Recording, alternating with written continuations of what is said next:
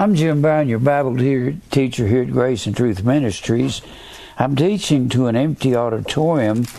I do have two men on camera, and Mike's back here running the board. With this coronavirus going like this, we we're uh, going to take our time getting back together in a in a group, but. Uh, I'm teaching to you on the coronavirus. Why it's here. It's here because of all the false doctrine that's going on in America. And the and the false doctrine is running rampant. The coronavirus virus is here because God says, if you change my word, if you add to it or take away, you're going to be found to be a liar there in Proverbs, the 30th chapter. And it's because of all the false doctrine that's going on. When you look at that Deuteronomy, Deuteronomy, the 28th chapter, this has been more or less a base chapter for this message. This chapter says, If you keep my statutes and my commandments, and my commandments, you'll be able to your all your fields will be full of of crops, fields full of crops. Your basket and your store will be full. That means when you go out to gather out of the garden or out of the field, you'll have more than you can possibly eat. Your basket and your storehouses will have will be running over storehouses. And he said, You'll win. You'll be constantly win. This is very important that you win. If you go after any other gods, you won't win anymore. He says in the first part of that chapter that if you keep my statutes and commandments, you'll go against your enemy one way. One way, and they'll flee seven ways. Seven ways. You really need to understand that because that very statement there makes Israel the heavens if you look at the heavens, what that is saying is you will be the government of the world. And heavens, when you look up heavens in the McClintock Strong, it will tell you that heavens means governments or kingdoms. Government or kingdoms and that heavens, and you need to remember this, because Israel was the heavens because they were winning due to this promise right here. You keep my statutes, commandments, you'll be the heavens. Your enemy will flee seven ways from you, and it doesn't matter how great the army is. Israel attacked Ben Hadad's army of Syria out on the plains one time, and Syria had like 120 to 130,000 men in their army, and Israel had 7,000 men. And Israel, as the old saying goes, beat the tar out of them. This happened many times. It happened, that was in the 20th chapter of, of First Kings. Then, uh, of, of First Kings. Then you had uh, other kings that would come against insurmountable odds. Jehoshaphat came up against Moab and Ammon, and he kept saying, he prayed a prayer and said, Lord, help us. We cannot win with so great an army against us. And the, and the Bible says, the battle belongs to the Lord. You just trust God.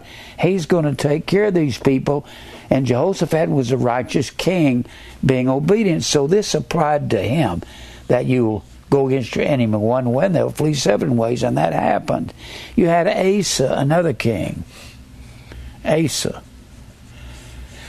And Asa had a half a million men in his army, but he went up against a million Ethiopians in that 14th chapter of Second Chronicles. Against a million of them. And they and the Ethiopians had 300 chariots of iron.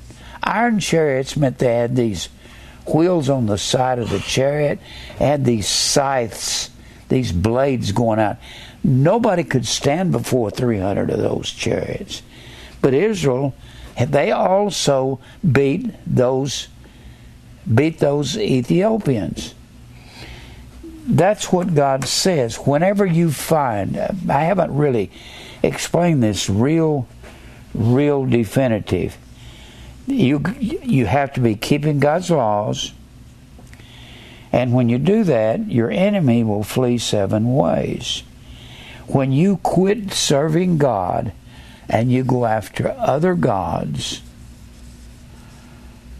this will apply in reverse just like the last half of Deuteronomy 28 says.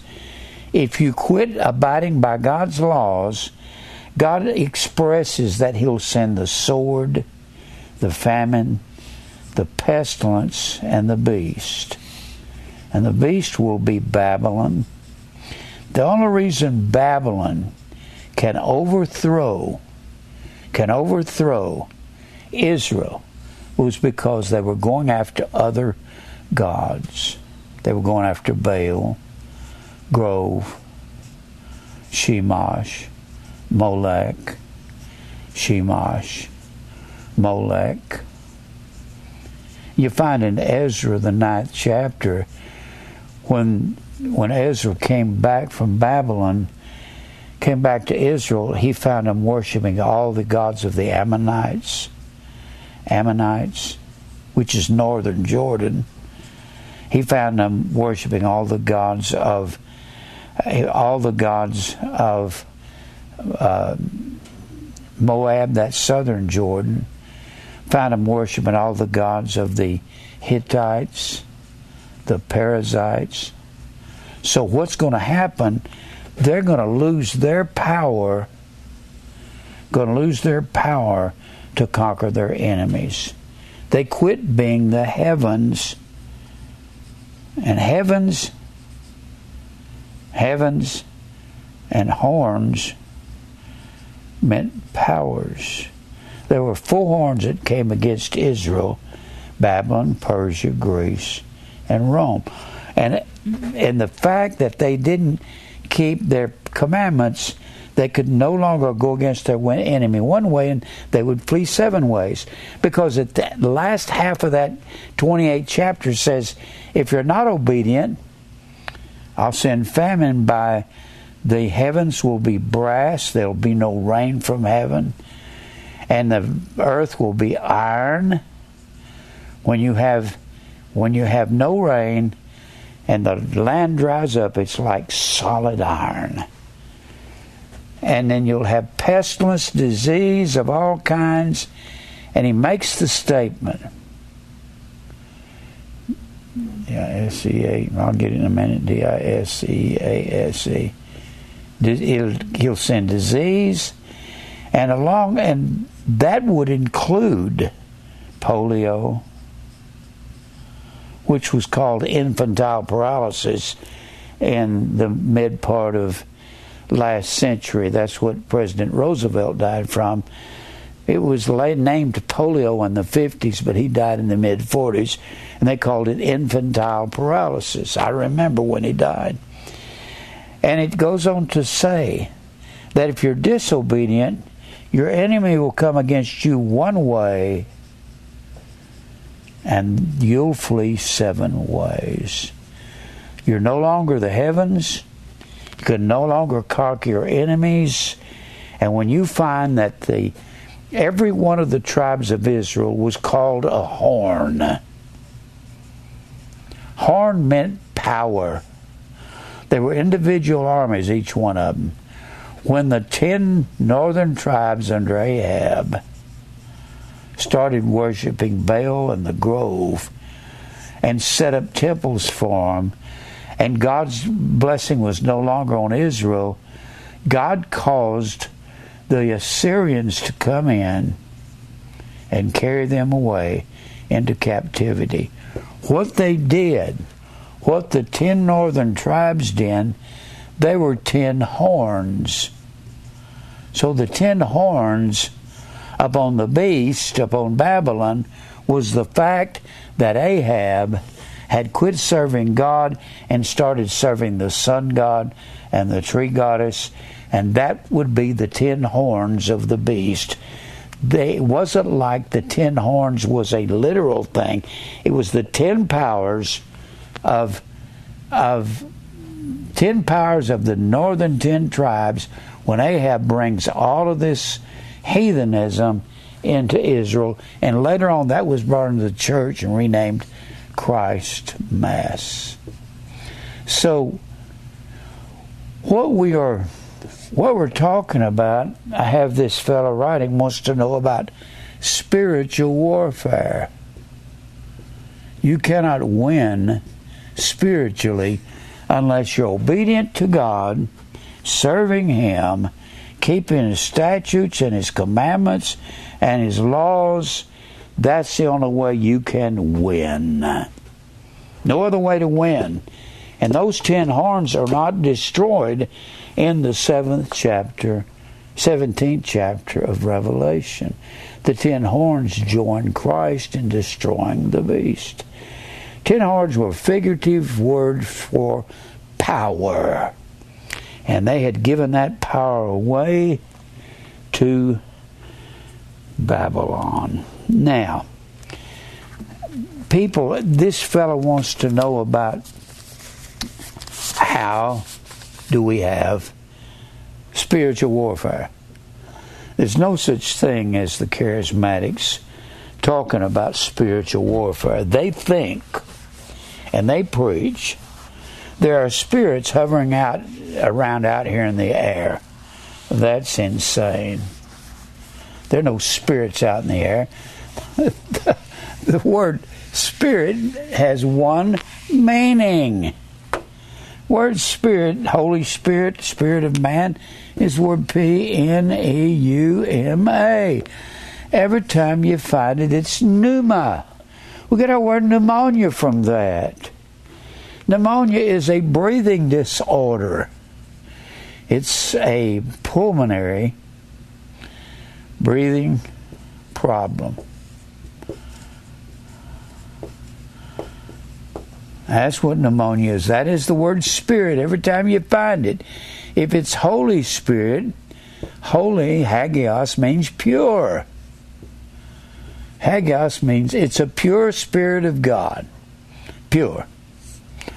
It may take me a while to get through this, but so spirit, there's no some people think that there are spirits kind of waving around out in the air here and going, Ooh, I'm looking to inhabit somebody's body. Ooh, I've got Jim Brown. Okay, uh, the demons got me. There's no such thing as demons. That was a superstition of the first century. Where we get the word demon, it, there's no such word as demon in the King James Bible it's always the word devil. Always in the New Testament. And it'll either be one of two words, diabolos, or it will be D A I M O N I O N. Daimonion. Now, I've taught on demons two or three hundred times. You can go online and look up my internet message on doctrines of devils. Uh, I preached on, I used uh, 1 Timothy 4 and 1 as my theme verse through the whole thing. In the latter time, some shall depart from the faith and give heed to seducing spirits and doctrines or didache, instructions. Didache the word means instruction. People say doctrine don't matter. That's that's idiocy. instructions of daimonion. Well, daimonion comes from the root dio, means to distribute.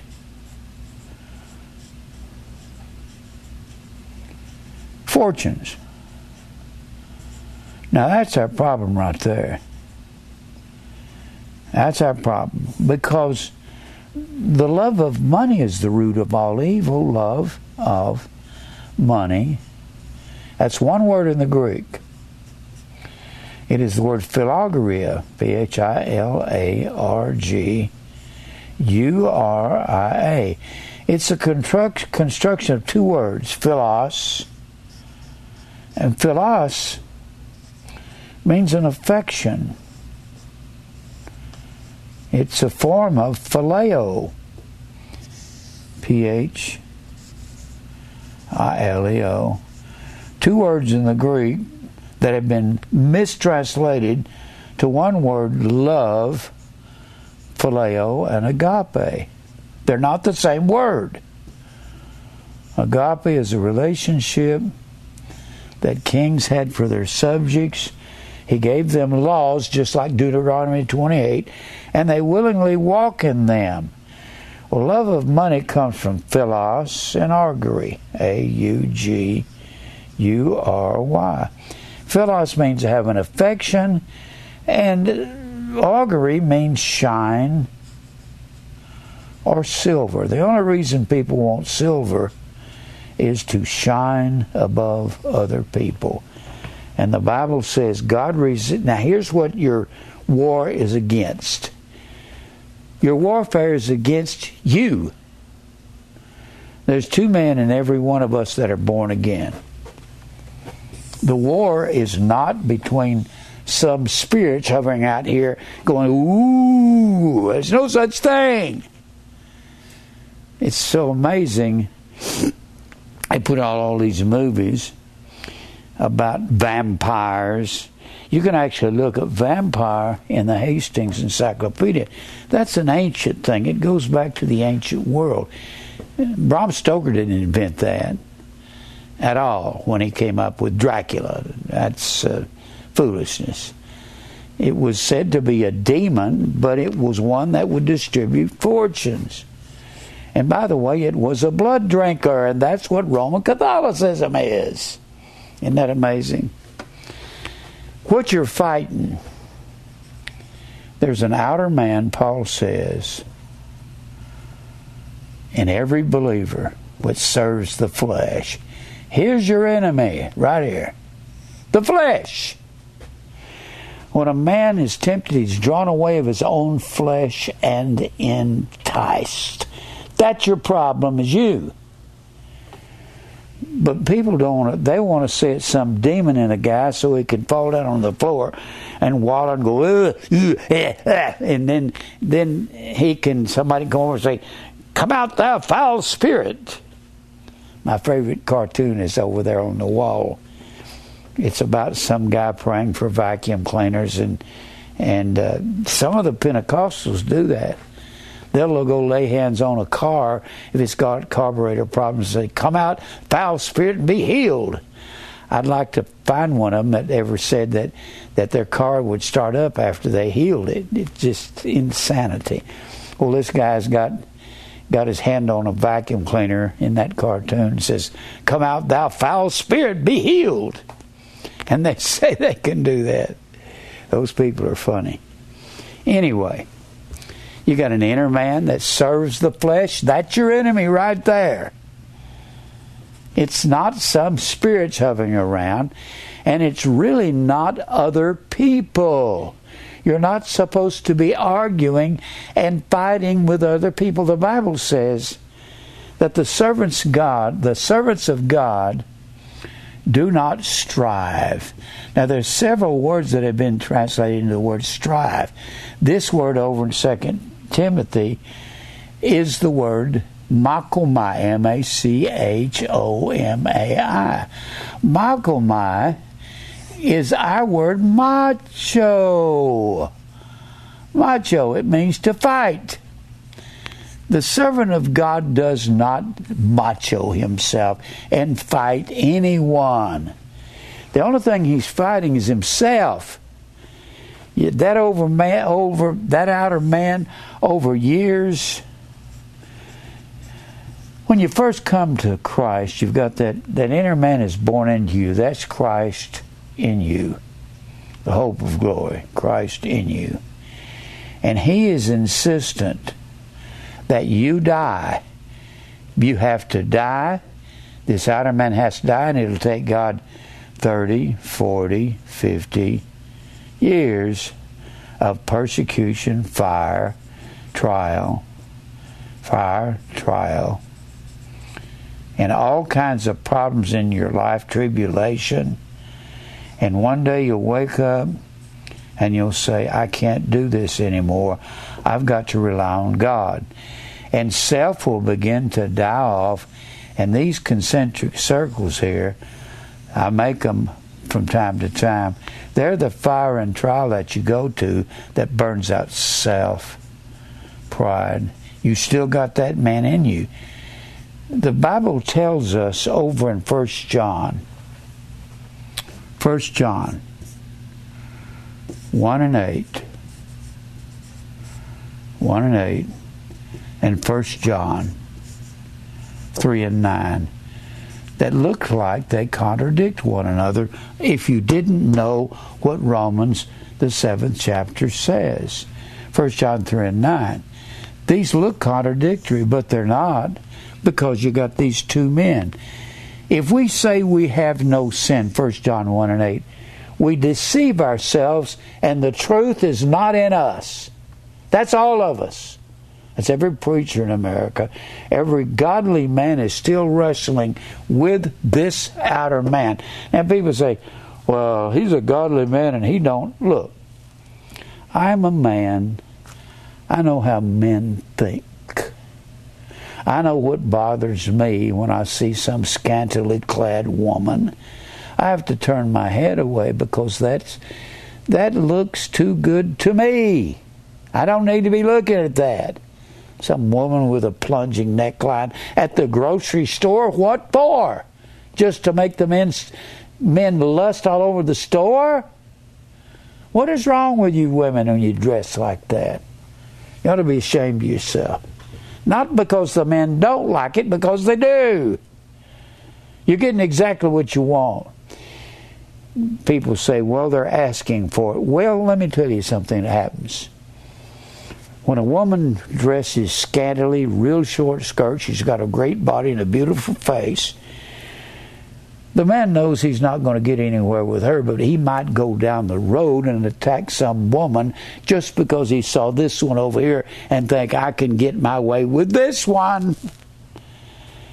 It's, I don't know how men think yeah, but he's a great world preacher and, and he don't have those thoughts or feelings. Yes, he does if if he's a man. The Bible says there's no temptation one man that taken one man, but says it's common to all men. All you have to do is own up to what's in your heart. Then you'll know who your enemy is. It's you. You're your worst enemy. There's an old saying, I am my worst enemy. Well, that's exactly true. You have to fight that guy. If I'll tell you something that'll really help you. And as an as a guy of experience, I can tell you this. If you can get to be 81 years old like me, you can get over most of that outer man. That's your problem. But you got to learn to own up to that when you're younger and fight it. You have to agonize against it. Strive. Strive to enter in at the straight gate. You don't fight the world. The word is agonizomai. Agonizomai is our word agonize. And the agon was the arena where they would go and race the races and sweat and wrestle it means to wrestle and strive and fight. When the Bible says fight the good fight of faith, the first word fight is agon. And the second word is agonizomai. It's the verb. Agonize. The your enemy in spiritual warfare is you. Boy, we don't want to face that, do we? Not the Pentecostals. They want to say, well, some guy came here, he's got a demon. No, he doesn't. His problem is him. It's just like Jesus told the man in Mark, the first chapter, when he found a man that had an unclean spirit. Luke's account in Luke 4 said he had an unclean demon, daimonion. So they're the same thing. And the man starts defending himself, said, himself, said, What have we, used plural, to do with thee. And the Bible says Jesus rebuked him. Auto, self. Our word auto means self. It's masculine gender singular. The word ending makes it that way. It's our word auto, and automobile is self mobile. Your problem is self. That's all there is to it. As an old man, I can tell you that's the truth. Boy, did I ever wrestle with Jim Brown. He gave me more problems than anybody has ever given me. I was trying to run with the wrong people and climb the wrong ladder most of my life. And so have you. If it's common to me, it's common to you, and all I got to do to know what's in the hearts of every man is own up to my own heart. That's all. Confess it. Agree with God that the heart is deceitful above all things and desperately wicked. That was my heart for so long. God opened up my heart, gave him a new heart, and and fixed me. He's been fixing me for 81 years. So your problem is this outer man, and the inner man is spoken of in 1 John 3 and 9. Whosoever is born of God doth not commit sin. But verse 8, 1 and 8 says, if we say we have no sin, that's the outer man. The inner man is perfect, that's Christ in you. If we say, whosoever is born of God does not commit sin, the seed of Christ remains in him and he cannot sin. The outer man sins, the inner man can't. And the inner man is going to take over till he gets a vote from the outer man, and it takes at least two witnesses to cause a man to die. And God will get your vote. You may be 20, 30 years down the road, but who gets your vote? He'll put you through so much fire, so much trial, so much strife. You'll throw your hands up one day and say, I give up, Lord, what I've been doing, living my way is not working. You want to overcome your enemies? Faith is the victory that overcomes the world. Boy, that is such a profound statement. If you know what faith is and you know what victory is, faith is death to self. If you're believing somebody, you quit believing yourself.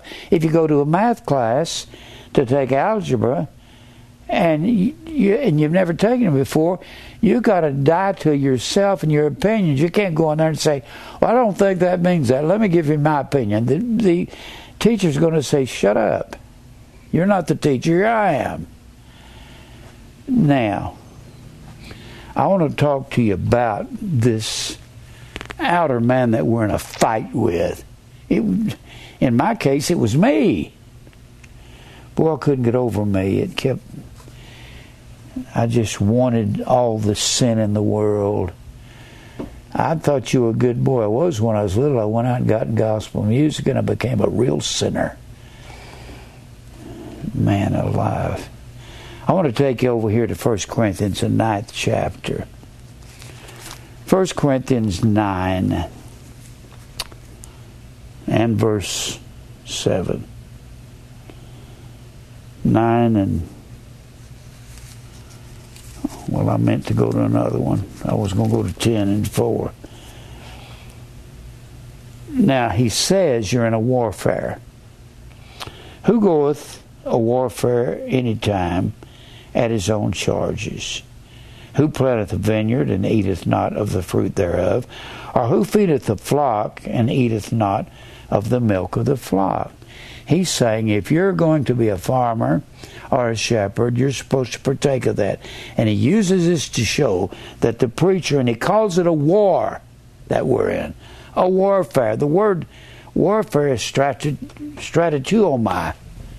S T R A T E U O M A I.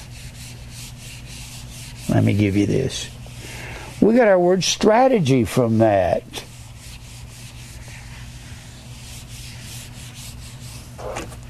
S T R A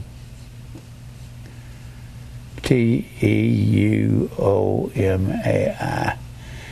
We got our word strategy. The word strateuomai means to execute the apostolate. It means an army, body of troops. It comes from stratuma, a body of troops or a soldier. From stratia, means service, hardship, or danger. S T R A T E I A. So we are in a war. It's a war when we fight. We have to fight the flesh. Notice Paul never put down the people that were trying to kill him. He said, This is all of God we must through much tribulation enter the kingdom of God. When the people at Lystra tried to kill him by stoning him and leave him for dead. He didn't blame them. He said, It's the will of God that I go through tribulation. We must through much tribulation enter the kingdom of God. Then he goes on to say, in this same chapter, he says, For it is written in the law, he says, written, well, let me read the verse before it. Say these things as a man, talking about partaking of the fruit of the field and the of the flock when you're the shepherd or the farmer. For it is written in the law of Moses, Thou shalt not muzzle the mouth of the ox that treadeth out the corn. Doth God not care for oxen? They would tread around and around in a circle and a lot of the corn would fall out there where they could eat of it. And it said, if he's going to tread the corn, then you have to let the ox eat all he wants. And he's talking about the preacher. Or saith he it altogether for our sakes? For our sakes, no doubt, this is written, that he that ploweth should plow in hope. You're going to plow up a field and plant a crop, you should hope to get something from the crop that he that thresheth in hope should be partaker of his hope. Then he says, Here I am a preacher. I'm preaching to you. If we have sown unto you spiritual things, I'm giving you the truth, and I'm giving it without charge. We give away all our DVDs without charge. We never ask for money, they're free. But you should feel wrong for taking it and not supporting the mouth of the man that's giving it to you. They don't give these lights for free. They don't give this building for free. We've got five full time workers. We give away DVDs about two thousand to twenty five hundred dollars worth every month, free. And then he says, if we've sown in you spiritual things, is it a great thing if we reap your carnal things? Carnal is not an evil, evil word. It's just the word sarkikos, S A R K I K O S. It comes from the word sarx, which is the word flesh. Shouldn't we reap a harvest in order to be able to continue doing this? Grace and truth should reap from every one of you that watch. If you can give, you should, but I'm not going to ask you to give. I'm just telling you what your responsibility is. Then he goes on in this and says, If others be partakers of this power over you, are not we rather? Nevertheless, even though I should be partaker of your offerings, that's between you and God, not between me and you. Nevertheless, we have not used this power. I could tell you that that's your responsibility. but suffer all things, allow, means to allow, lest we should hinder the gospel of Christ. I'm going to give the truth to you. It's between you and God if you give to this ministry. Do you not know that they which minister about holy things live of the things of the temple? And they which wait at the altar, which was the priest of God in the Old Testament, over Numbers, the 18th chapter, they got the 10th. 18th chapter said they got a 10th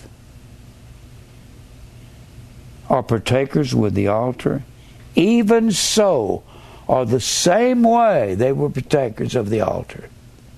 We're in a war. I'm fighting the flesh out there. I'm teaching you to fight the flesh.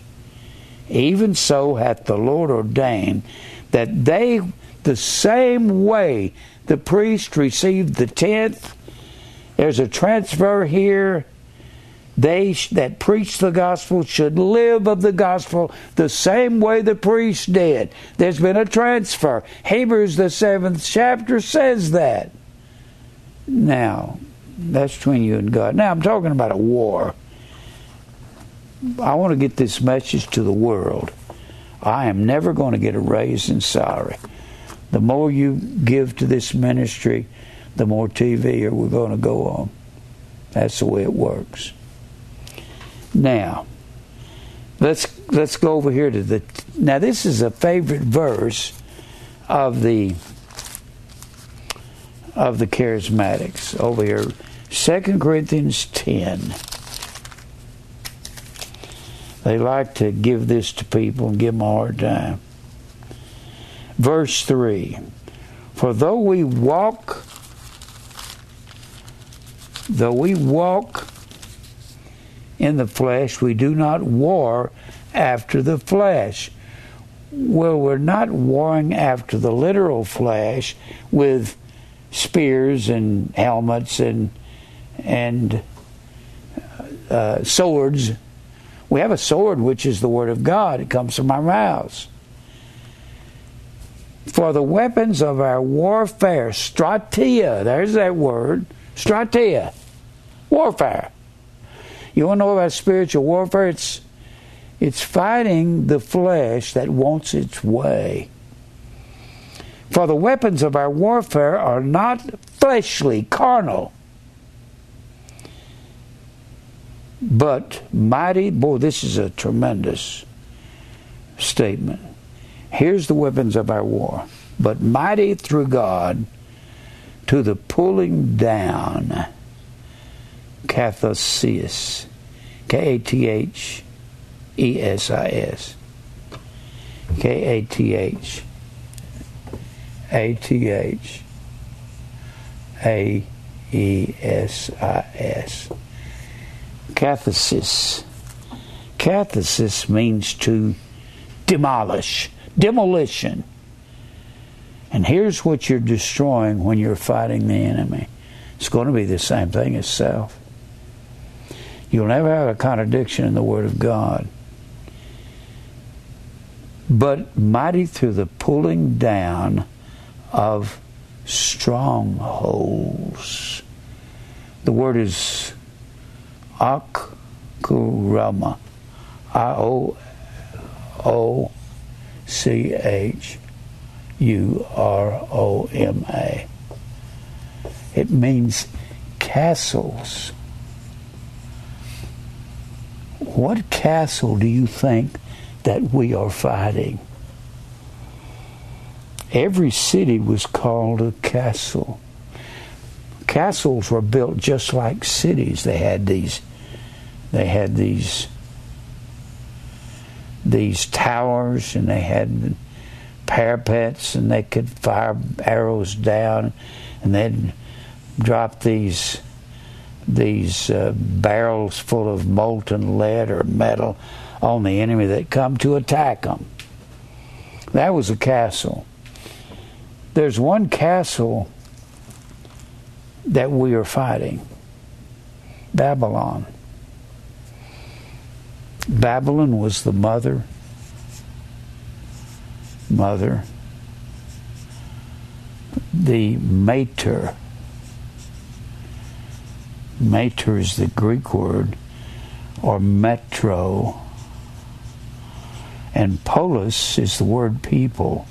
Metropolis means the mother of the people. We get the word politic from polis. So the mother of the people was Babylon. What we're battling is what she was founded on. What was she founded on in Genesis 11 and 4? Back over here in the beginning in Genesis. I always go from one end of the board to the other. If it's in the Old Testament at the beginning of it, I go back here. If it's in the middle of the Testament, somewhere in Malachi or something, I go over here. And if you're over in the New Testament, I'll put Matthew in here and I've put Revelation over here. So you can kind of get the idea where it's located in the Bible. Revelation 17 and 5 was a castle. Every city was a castle.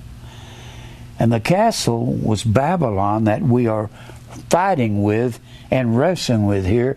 And she was built upon self. They said, Let us, Revelation 11 4, they found a plain in the land of Shinar. That's another name for the Babylonian lands over in what we call Iraq. Babylon was founded on the Euphrates River. Well, it's not working. Y'all didn't get it going there. Babylon was founded in a place called Iraq on the Euphrates River, and she was built on the word, let us make us a name.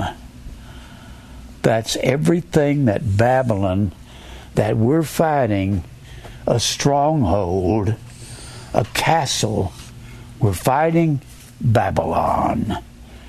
We're fighting her. She was founded on self. When she said, Let us make us a name, let us make us a name, the word name is, it's the same word as the leader of the world at that time, Shem, the second born son of Noah and Shem means authority. They said, let us make up our own authority.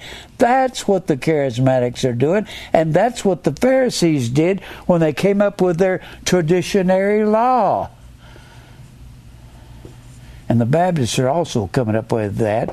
They're adding to the Word of God things that are not there because they're too lazy to study what the definition is.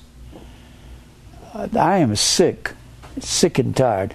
They use this right here to talk about imagination. Well, it's in this verse here. Let me give it to you. This is what they're saying. Pulling, pulling down the strongholds and imagination. Woo! Whoopee! And they start shouting and screaming. And they think they're speaking in tongues, and that's adding to the Word of God. I'm either telling the truth or they're telling the truth. One of us is lying. Don't you understand that? You can't lie and be right. If you're lying, you're breaking the laws of God, and your enemy will come against you one way and you'll flee seven ways. What is our enemy? Well, right now it's coronavirus. It's been polio. People were terrified of polio in the early 50s. I remember that. I was a young teenager. They were terrified, scared to death in 50 and 51 and 52. And then Jonas Salk come up with a polio vaccine. They said, you can't go around these people. You have to stay away from them. You'll get it and you'll die. And now you've got coronavirus and you've had AIDS and you've had Ebola and God knows how many other diseases. You can't whip the God. And you, you're what you're fighting, you're fighting God's Word, which means you're fighting Him. Now, let me finish reading this. This next verse will tell you what they're doing. Casting, casting down imaginations, logismos, reasoning and thought. They're casting down. L O G I S M O S. They've come up with their own logos. It's a form of logos, and they're casting down the Word of God. They're casting out reasoning. Logismos means to reason, reasoning thought or computation. They can't compute anything, they don't define nothing. The charismatics don't know. There's no such thing as tongue. The Pentecostal tongues in the Bible, that's casting down by your imaginations. And notice what else it says casting down imaginations. They've imagined what they're going to do.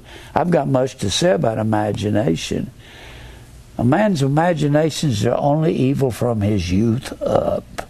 He's imagined things. He thinks he knows and he knows nothing. He doesn't go by this text of Scripture, by the definitions, by the culture, the customs, the idioms, the metaphors. And I can recommend a dozen books for you to get these idioms and metaphors of the first century out of.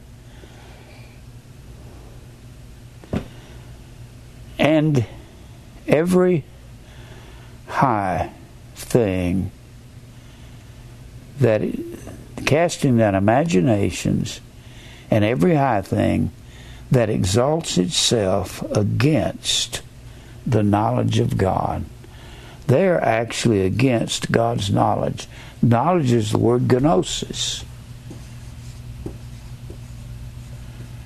It's our word know by learning. Well, they don't learn, and that's why they don't know anything. They don't care what they do to destroy the truth. They take this and make something out of it it's not. And then he says, when the Bible says Israel over in the book of Hosea, let me just give you this because this is very important. They quote this all of the time, one of their favorite verses. Hosea. Hold on here. Hosea 4 and 6. They quote this constantly. My people are destroyed for lack of knowledge. They ignore what the word knowledge is. It means to know. It's a word yada. It means knowledge. It's equivalent to the New Testament word gnosis. It means the knowledge of the facts of God. They're destroyed. Did Israel have the knowledge of God? Yes. What did he mean they're destroyed for the lack of knowledge? They wouldn't do the knowledge of God. They wouldn't keep his laws and his commandments. It wasn't that they didn't know because thou hast rejected knowledge. They never get to that.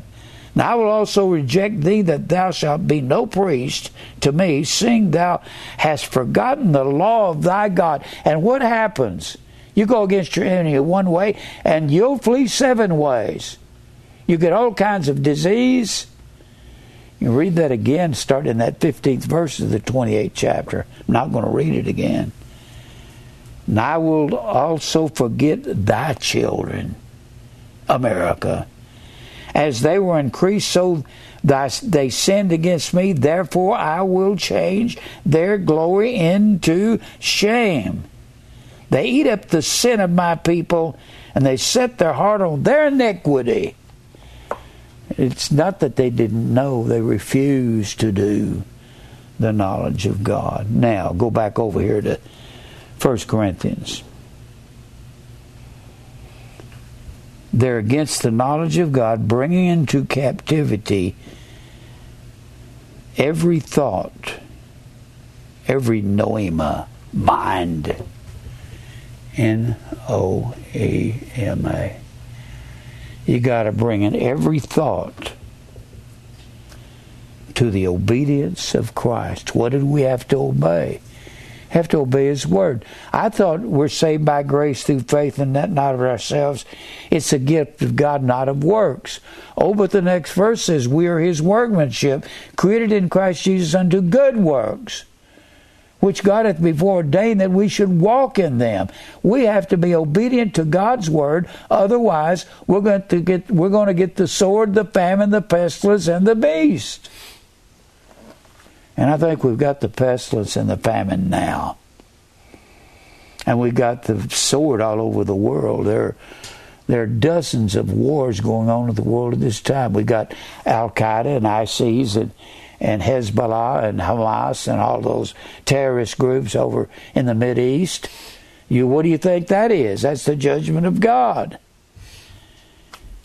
And then he says, bringing every thought into obedience, having in readiness to revenge all disobedience when your disobedience is fulfilled. And then he says, Do you look on the things after the outward appearance? Is that what you're looking for? If any man trust in himself to be Christ, let him of himself think this again, that as he is Christ, even so are we Christ. Don't say I'm of Christ, I'm a Christian, and you're pretending because you don't. You're the charismatics are acting. They've got Pentecostal tongues, faith healing. I'm saying it's a lie. Now either they're telling the truth or I'm telling the truth. Tongues is glossa and dialectos. Glossa means foreign language. Dialectos means dialect. They had a different dialect of the common street language in every city state. And they don't even know how to teach on that. It's their wild, vivid imagination that they're talking about. I'm just talking about wars. Look over here in 1 Timothy. 1 Timothy. The first chapter. First Timothy.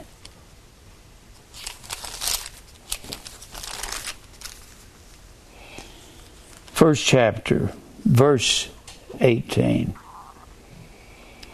This charge I commit unto you, Timothy, according to the prophecies which went before on thee, that thou by thou mightest war a good warfare.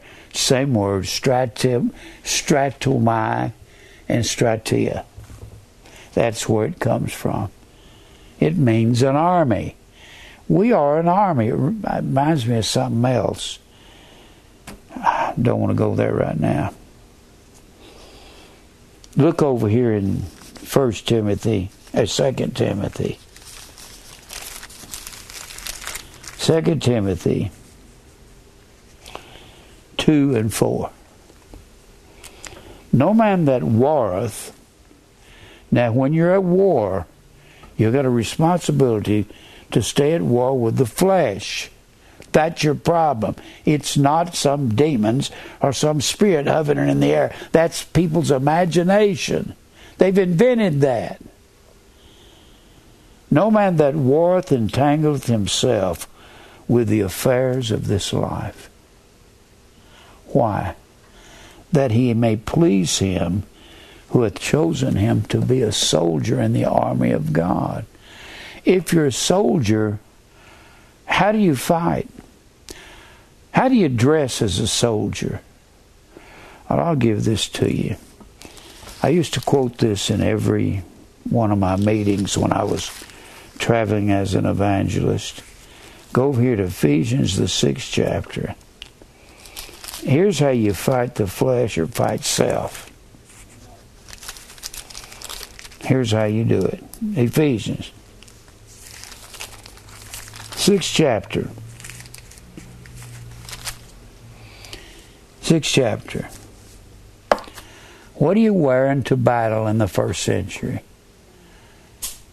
What are you dressed in? You don't have those helmets like we had they had they had these guys that rode on horses that had shields and they had spears and swords. And here's what the Bible says. Verse 10 Finally, my brethren, be strong in the Lord and in the power of his might, not your might. Put on the whole armor of God. The word armor is the word panoplia. P A N O P L I A.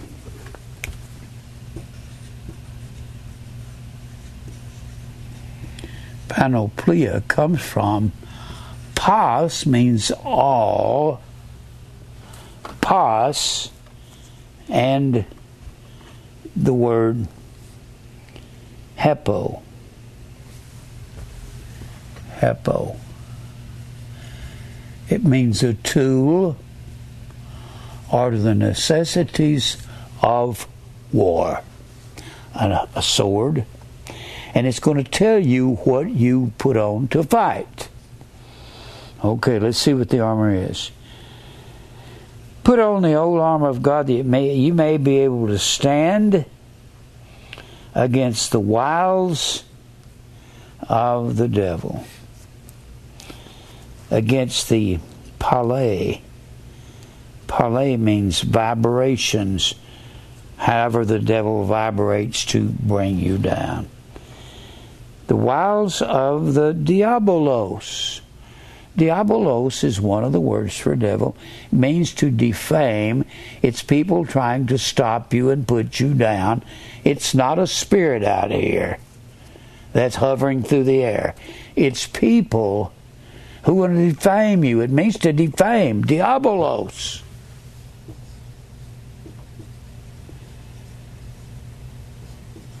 It means to defame or to, in our words, it would be to put you down, to defame, or to conjure up words against you so people will look down upon you.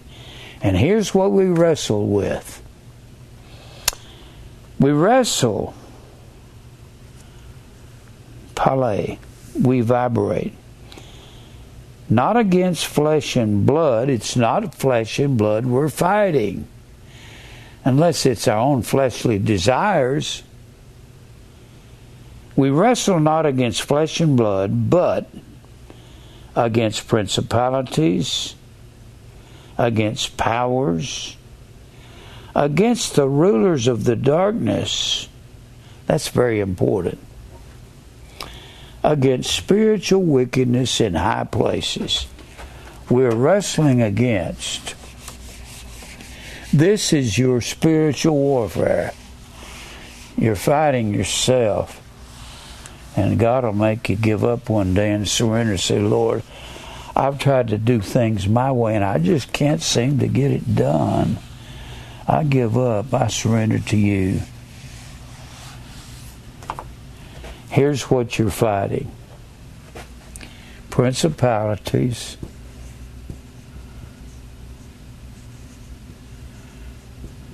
powers,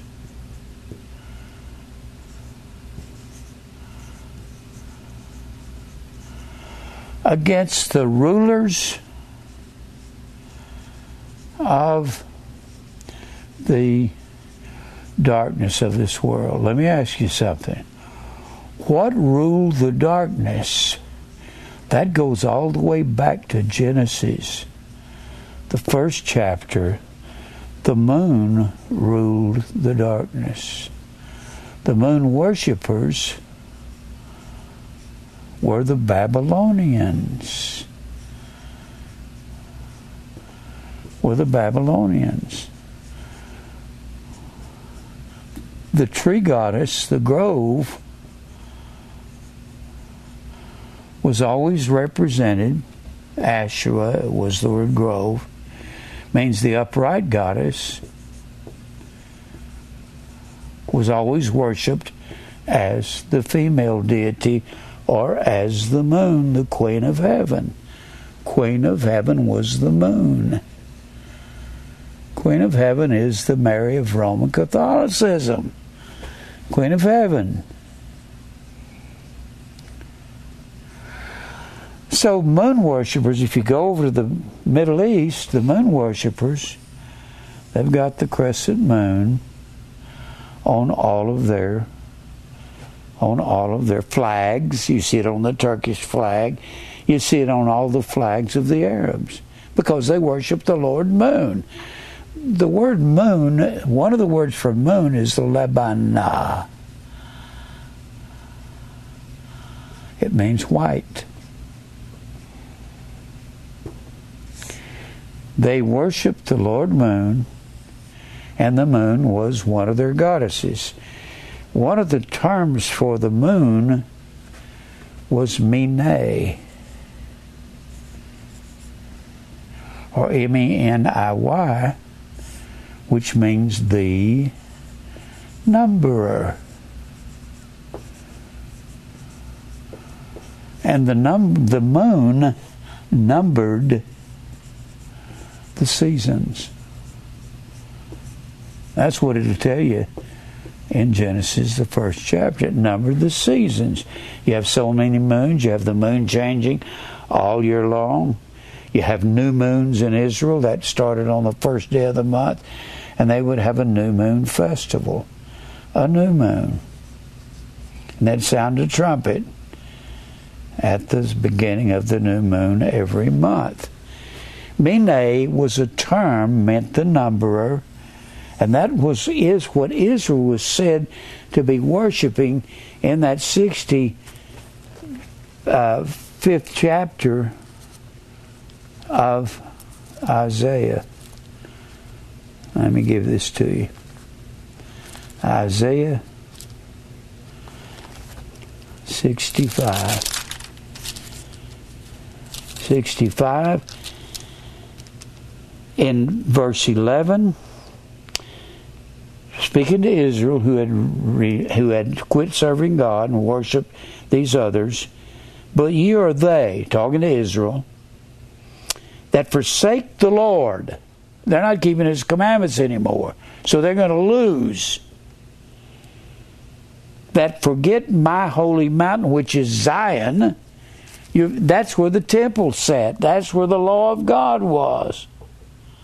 Zion means sunny or light. That's what it means. You forget my holy mountain that prepare a table for that troop. The word troop is the word Gad, one of the gods. Some people say our word God come from Gad. I don't know about that, but Gad was one of the gods. You pour out drink offerings to Gad and furnish drink offerings unto that number, Mene, the moon. That's the Christmas tree. God help us, deliver us. So, Mene is the same thing we wrestle against the rulers of the darkness. The moon ruled the darkness, the sun ruled the day. And they adapted the moon. They said it was more pleasant than the sun. And the moon held the major adoration to the pagans in the ancient world above the sun. Now, that's the truth. Against spiritual wickedness in high places. In the Old Testament, the high places was official term. If you had a city, the hills outside the city were called the high places, and that's where Israel kept their tree goddesses. So this has more than just it has more than just a simple meaning. It's referring back to Babylon.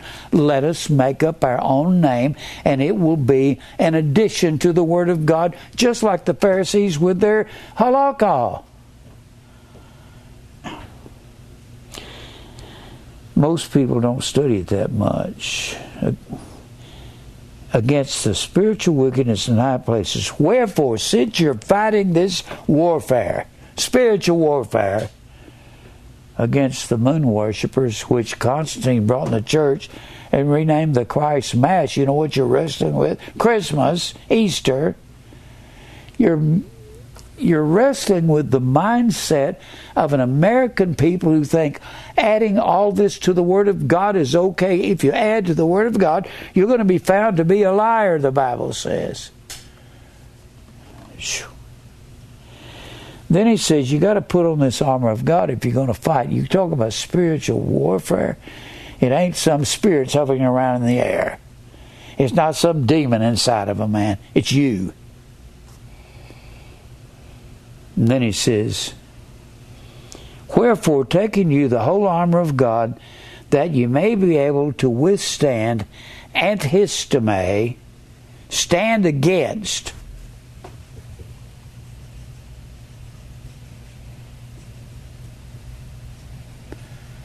Histome means to stand anti, stand in opposition. And here's what your here is the weapons of your warfare. This is what it takes to fight the good fight of faith. Stand therefore, having your loins girded about with truth. You want to know what your spiritual warfare is? First of all, you need the truth.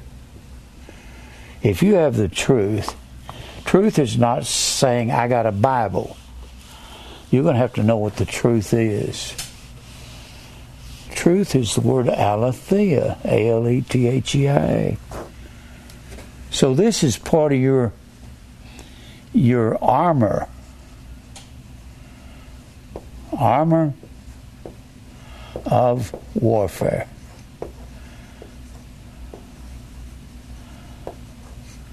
Truth, aletheia.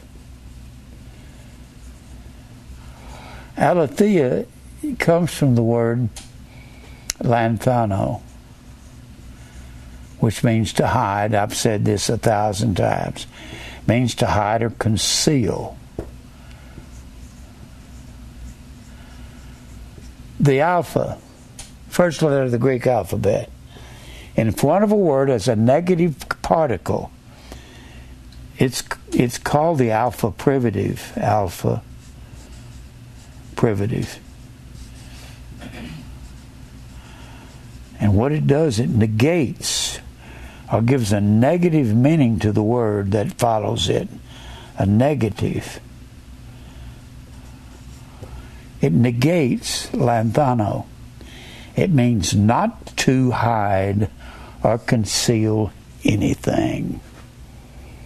You're going to have to define everything. I'm going to define every word in this book that I can. I had a fellow say, we will have to find words from now on. I said, well, I'm going to find them all the rest of my life, and then I'm going to die and leave it up to you to keep going, okay?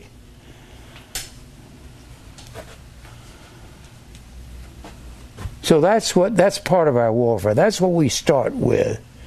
Everything that truth is, well, the Bible says the Holy Spirit is truth. The Spirit is truth. Thy word is truth. The word of God is the truth, but it's the truth in the Greek text, not in English. I keep saying it, the King James Bible is not the inspired Word of God. The Textus Receptus is, and we've got that. You got to get you a Strong's exhaustive concordance, and that's just the first grade. And you got to get some good encyclopedias like the McClintock and Strong like the Hastings, get a real good Jewish writer like Alfred Edersheim. He was a Jew. He lived in the 1800s, born in 1825, died in 1889, and he has left us in four magnificent books The Life and Times of Jesus the Messiah, The Temple, Its Ministry and Services, Sketches of the Jewish Social Life, and the History of Israel. He's left us wonderful idioms and metaphors and what they meant when they said something. I can take off on stuff he said, and I don't have time to do that. Now, and he says, and having on the breastplate of righteousness, what does the breastplate do? It protects you. The breastplate of righteousness. You have to go to war with the truth and with a breastplate that protects you. Righteousness. D I K A I O S U N E. Dikaiosune is the word righteousness. It comes from the word D I K A I O O, which means to justify. And he has justified all that he's predestined. He's justified, called, justified, and glorified. Justify means to render innocent. You have to be innocent when you go to war. And what makes you innocent? We're justified by the blood of Christ by a blood baptism, which is a death. You have to have death to self when you go to war. Death to self. And we get the word from DKO, sune, DKO, with the word decay. Decay is the Greek word right. You have to have the right doctrine, the right truth. You can't have another truth, another spirit. Paul said some will come preaching another spirit, which would be another truth, which is not the truth, it's a lie.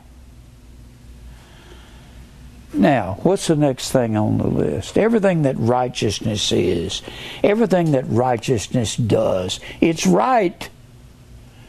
You got to live in right. And then he says, and your feet shod with the preparation. Preparation is a really interesting word. And hestoimasia, H E S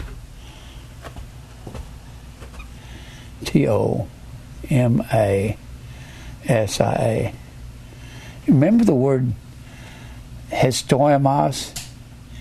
You remember we're his workmanship created in Christ Jesus unto good works, which God hath before ordained pro etoimazo, E T O I M A Z O.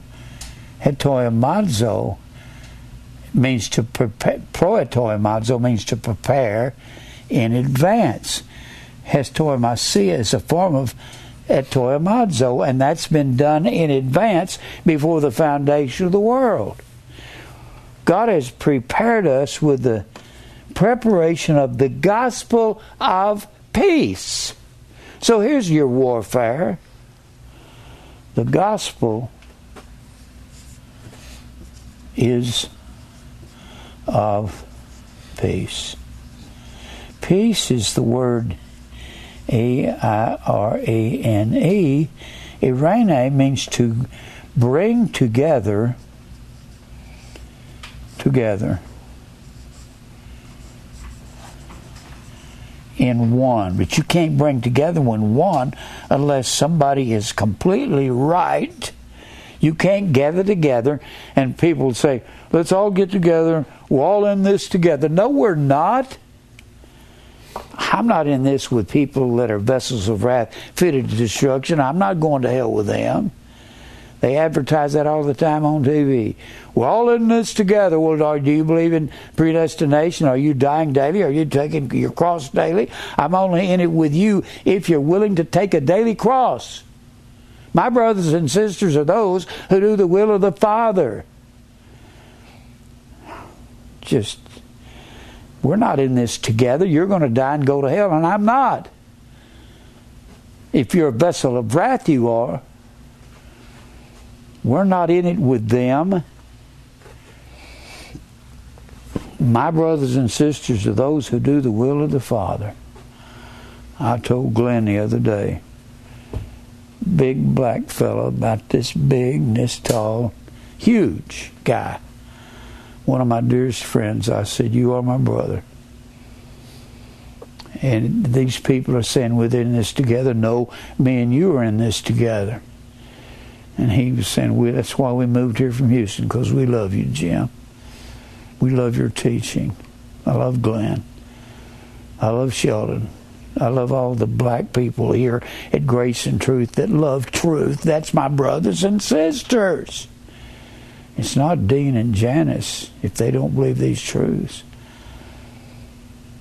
It's them, and it's it's everybody else. It's Mike and Tom and and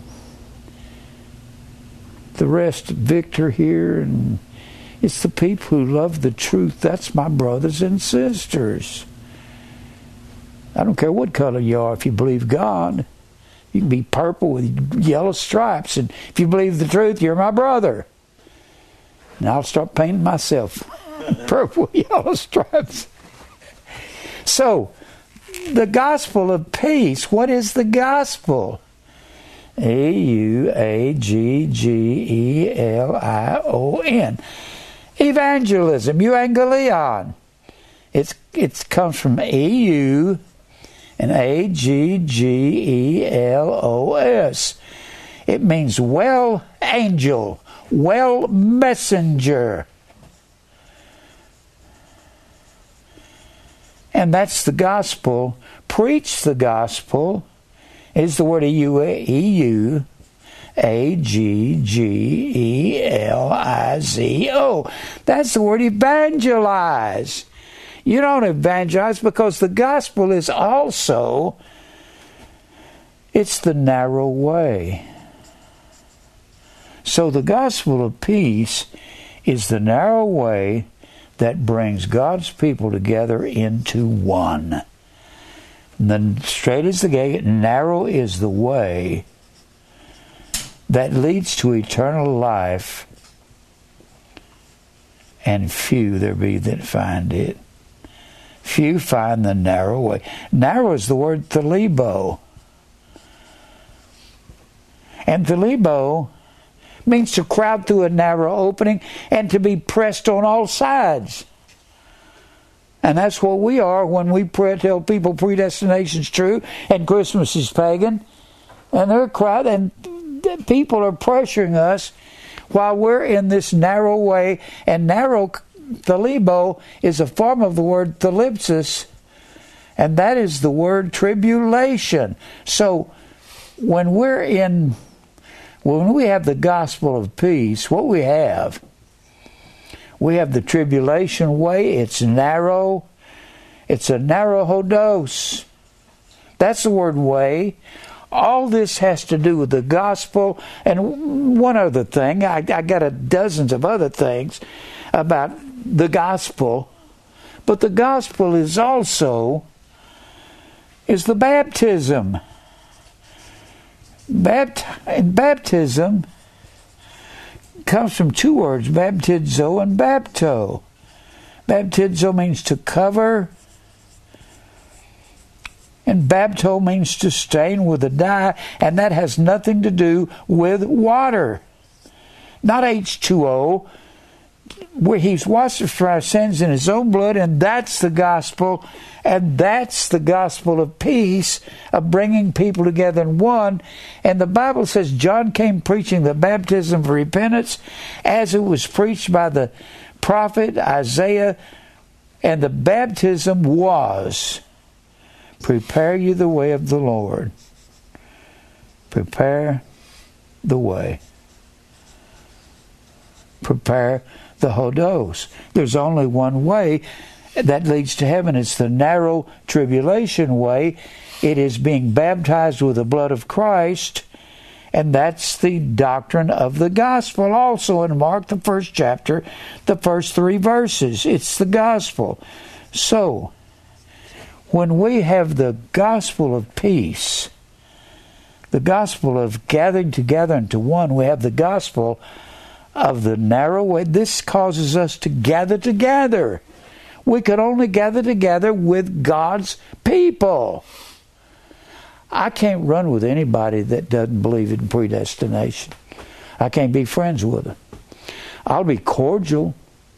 I'll be polite to people at the grocery store, but I want to go to their house when they say, I don't believe predestination. I say, well, then I won't be around. And I'll say, I'll give you another word when I come back. I don't want to hang around nobody that don't believe the truth. I have nothing in common with them. Come out and be separate and touch not the unclean thing, and I'll receive you, God said. Paul said that in 2 Corinthians, the sixth chapter, or the fourth chapter, sixth chapter, excuse me. So, prepare the way is the baptism. That's why baptism is not water, it's the narrow way. And John wishes for Gaius that he would prosper and be in health. And prosper is the word euodos. It means the well way, which is the narrow way between the two ways, the broad way and the narrow way. The broad way leads to destruction. Notice how all of this comes together. So we're we have our feet shod with the reparation of the gospel of coming together into one and the only people that do that are the ones in the narrow way because that is the gospel. The Bible says that in Mark 1 1 through 3. The beginning of the gospel is prepared the way of the Lord. And then John put it this way, or Luke put it this way. John came preaching the baptism of repentance, which was preparing the way of the Lord, which was the same thing in Mark 1. What Mark 1 and 1 through 3 the gospel equals, I put it this way, equals prepare the narrow way of the Lord. And the baptism in Luke 3 and 3, the baptism equals prepare you the way of the Lord, which is the narrow way. So the baptism and the gospel are equal. So the gospel of peace is prepare the way of the Lord. It's narrow, and that's the prosperity of God. It all adds up, doesn't it? How much time do you have, Mike? Eleven. I'm not going to get through this if I don't go on. I've got so many notes on this, I won't never get through it. It takes you a lifetime to teach through this. So he says, we've got through the, this is your armor for a spiritual warfare. It's and you're fighting yourself more than anything else. Above all, taking the shield of faith. What am I going to say about faith? Whoa! I don't even know how to even start on this. This is your armor, shield of faith. Everything that faith is shield of faith. Shield of faith, I'll come back to that in a second. And the sword of the Spirit. When you go into war, you got to take a sword. And what is the sword? Word of God. That's the same thing as the truth, which is the Word of God. The Word of God is quicker and sharper than any two edged sword and divides between the joints and marrows of a man, and it'll make his knees shake. And then he says, the last thing, but I got to come back to faith. Faith is everything, everything that faith is. Faith is substance of things hoped for. It's a foundation, it's an under, sub, under, standing. And man doesn't understand. God's got to put the understanding in his heart.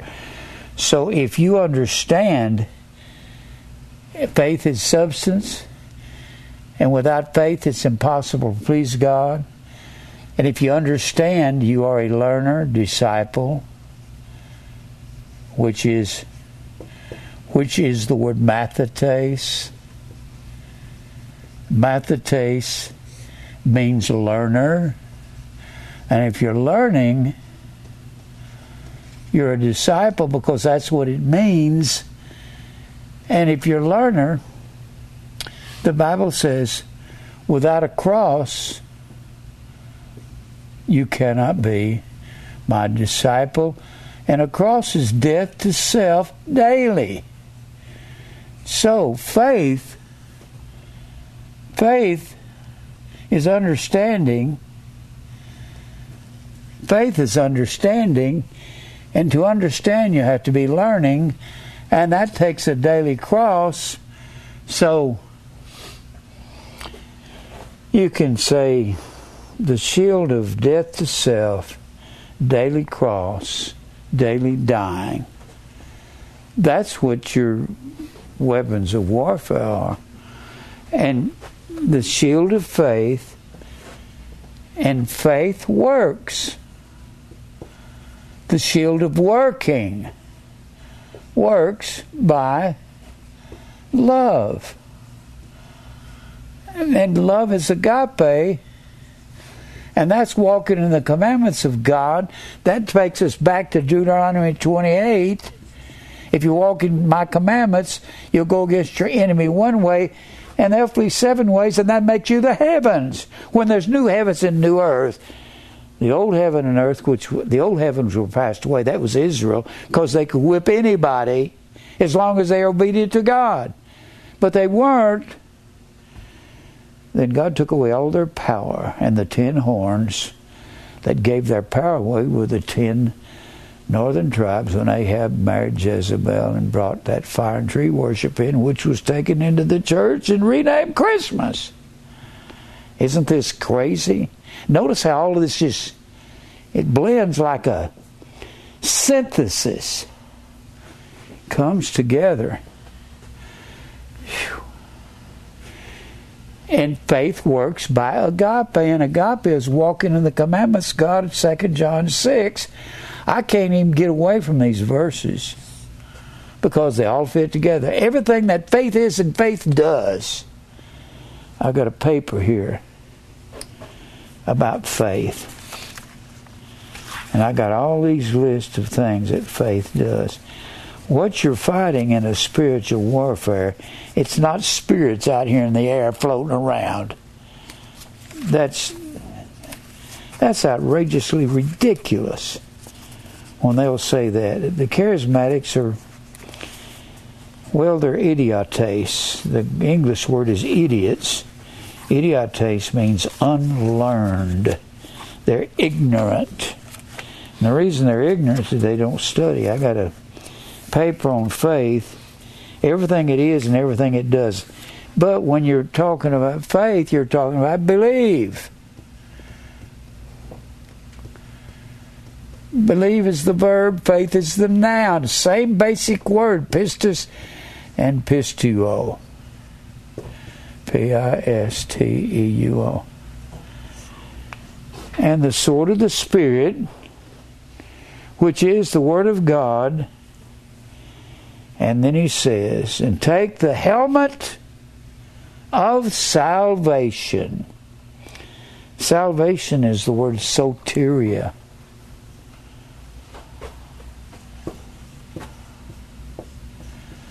It's a form of the word sozo. You can't go out with the armor of God unless you're a believer. Sozo is the word saved. Soteria is the salvation of people who are saved. Salvation is and saved are all wrapped up in that Philippians 1 6. He that hath begun a good work in you will perform it all the way to the day of Jesus Christ saved means to be taken from one point to another point, and that's the whole program of salvation. And after you get all this, you want to know what the spiritual warfare is? This is it. What you're fighting is the flesh. Fleshly desires, lusts. Give you one other thing. Do I have any time? Three minutes. I don't think I can get to this. It'll tell you over here in James what what you're warring against. James, the James four and one. From whence come wars and fightings among you? Come they not hence even of your lusts? You're fighting your lust. The word there is not the common word, it's hedone. A hedonistic person is the one that's involved in the most debaucherous, disgusting sin you can think of. And he said, That's where your war comes from. It's against you.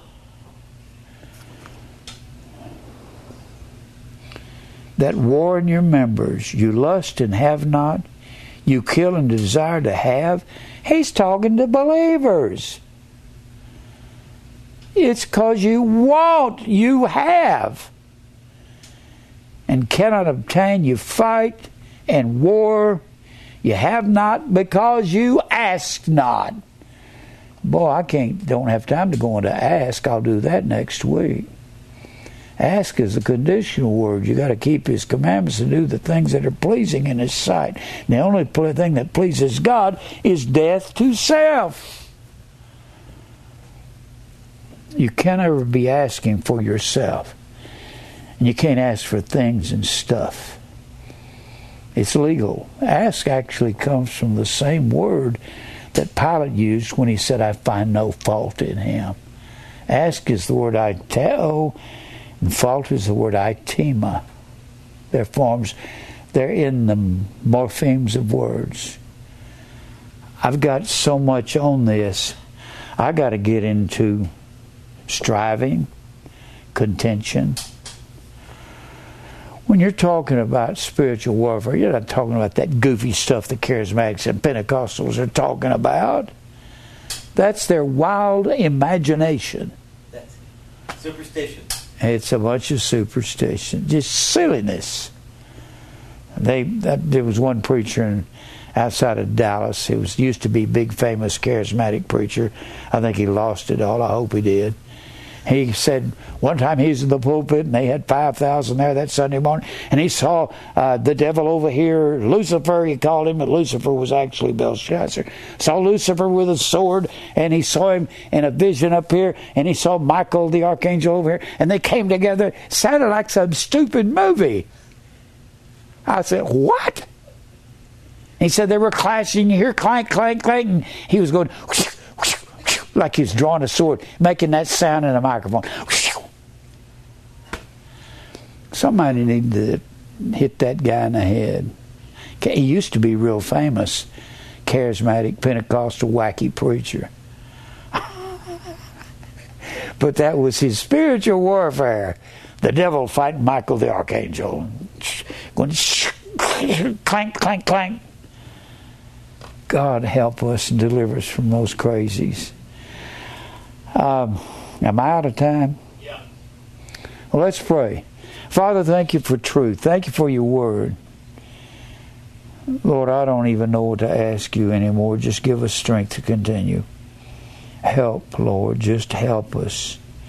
Help the people here to learn what to do, to how to live not looking at man at the outward appearance of anything, just I'm going to say the truth and live in truth regardless of the cost.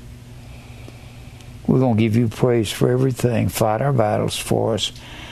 I'm too tired to fight ever again, Lord. I don't ever want to fight anybody over anything. We'll give you praise in Christ's name. Amen. Amen. Boy, I didn't get through many of that. I just. Phew, I went, I wanted to. But lust is what we fight against. It seemed pretty thorough to me. Huh? It seemed pretty thorough to me. Well, I got a lot of more things to say. It, you can't ever get to the end of these things.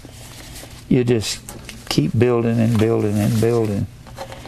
I can't believe these charismatics say what they say. They don't know the meaning of any words. They just take a word and go, just go ape with it, go crazy. And I can't see how millions of people can be following them all over the world. People are following them that give every nickel they can get a hold of for 25 or 30 years. I've talked to people say, my grandmother went broke giving them, giving Kenneth Copeland her money. She gave him everything she could, everything she bought, because they tell these poor people, God will bless you a hundredfold. If God is responsible to give you back a hundred, a hundred dollars for every dollar you give. If I believe that, I just go take all my money out of the bank and send it to them. But do I believe them? No. Uh, they buy Bentleys and diamond rings. I know they do. They got. There was a lady down here at the Safari restaurant several years ago. She was a waitress. She said they all came in there one day from TBN, and they were dressed to the hilt, and they were all talking about their cars. One had a Bentley, another had a Rolls Royce, and they had $150,000 Mercedes, and just disgusting. She said that's all they talked about was their cars. I don't know why God lets them live. If I was God, I'd kill them all today. For lying about me if I were God. But you know what? He's probably going to put them all in hell, and he's waiting and reserving them for that day. I don't see how any of them can be believers. They don't believe the Bible.